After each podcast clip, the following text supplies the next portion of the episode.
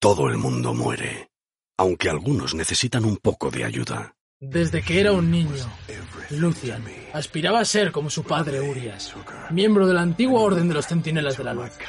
Mientras Lucian permanecía en la seguridad de Demacia, Urias viajaba por todos los rincones del mundo, dedicado a proteger a los vivos de los espectros de la niebla negra. Su padre le contaba un sinfín de historias de sus aventuras, en las que el valor y el ingenio siempre acababan por sacarlo de un aprieto. Lucian escuchaba sus palabras con atención, mientras se imaginaba salvando Runaterra junto a su padre. No obstante, Urias no quería que su hijo siguiera el mismo camino que él pues albergaba esperanzas de mantener a su familia a salvo y al margen de la vida de peligro que él había elegido. Lucian esperaba ansioso el día en el que se convertiría en aprendiz de su padre, pero ese día nunca llegó. En lugar de eso, Lucian se quedó en Demacia, cuya cultura no acababa de aceptar del todo. Una de las cosas que más le molestaban era saber que Demacia estaba dispuesta a condenar a magos pacíficos al exilio. Por ello, decidió dedicarse a ayudar a los exiliados en sus peligrosas travesías en busca de un nuevo hogar. Sus compatriotas, que solo distinguían entre el bien y el mal, no veían en ellos nada más que forajidos. Pero Lucian era capaz de mirar más allá y ver a gente como él que necesitaba ayuda. Al regresar a casa, después de una de esas travesías, se encontró con una extraña que aguardaba en la puerta. Se llamaba Sena y era una de los centinelas de la luz. Con la pistola reliquia de Urias en sus manos, Sena le explicó a Lucian que su padre había muerto, que había caído en combate contra los espectros de la niebla negra. Sena había sido su aprendiz y llevaba años luchando a su lado. Lucian se quedó conmocionado. No solo había perdido a su padre, sino que ante sus ojos aguardaba una mujer que había vivido la vida que él llevaba años esperando. Cuando Sena se preparó para partir, Lucian insistió en ir con ella.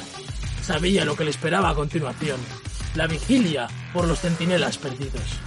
Sena accedió a regañadientes. Durante el camino, intercambiaron historias del tiempo que habían pasado con Urias.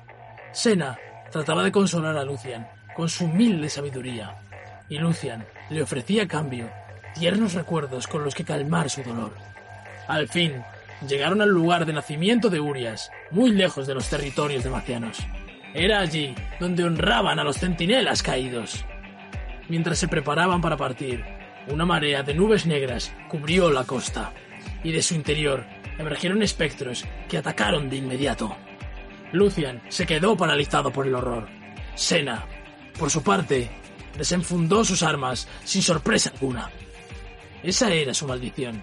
Desde que era una niña, los tentáculos de la niebla negra la perseguían fuera donde fuera y envolvían cualquier lugar en el que decidiera quedarse demasiado tiempo. Mientras forcejeaba con una de las criaturas, ésta le arrancó la pistola de Urias de un zarpazo. Lucian la recogió y notó que su destino tomaba forma de repente. El dolor ardiente que inundaba su corazón se manifestó en forma de un proyectil de luz y distrajo al espectro el tiempo suficiente como para que Sena pudiera acabar con él. La chica se deshizo del resto de los espectros antes de que ambos continuaran su marcha, con la niebla siempre pisándoles los talones. Lucian era la primera persona que había sido capaz de disparar el arma de un centinela sin haber pasado antes por la iniciación. Por primera vez, había conseguido mostrarle a Sena todo su potencial. Con el tiempo, Sena acabó por confiarle la pistola de su padre y le enseñó las técnicas y las doctrinas de los centinelas. Lucian había demostrado con creces que merecía esos honores. Poco a poco, entre ellos, se fueron forjando fuertes lazos. El encanto y la calidad de Lucian encajaban a la perfección con la disciplina y la determinación de Sena. Juntos se enfrentaron a miles de seres del inframundo que surgían de las entrañas de la niebla negra, y la confianza que compartían pronto se convirtió en amor. Cuanto más cariño cogía a Sena, más claro veía las consecuencias de su maldición. Cada enfrentamiento lo endurecía aún más e iba dividiendo su visión del mundo en luz y oscuridad, bien y mal.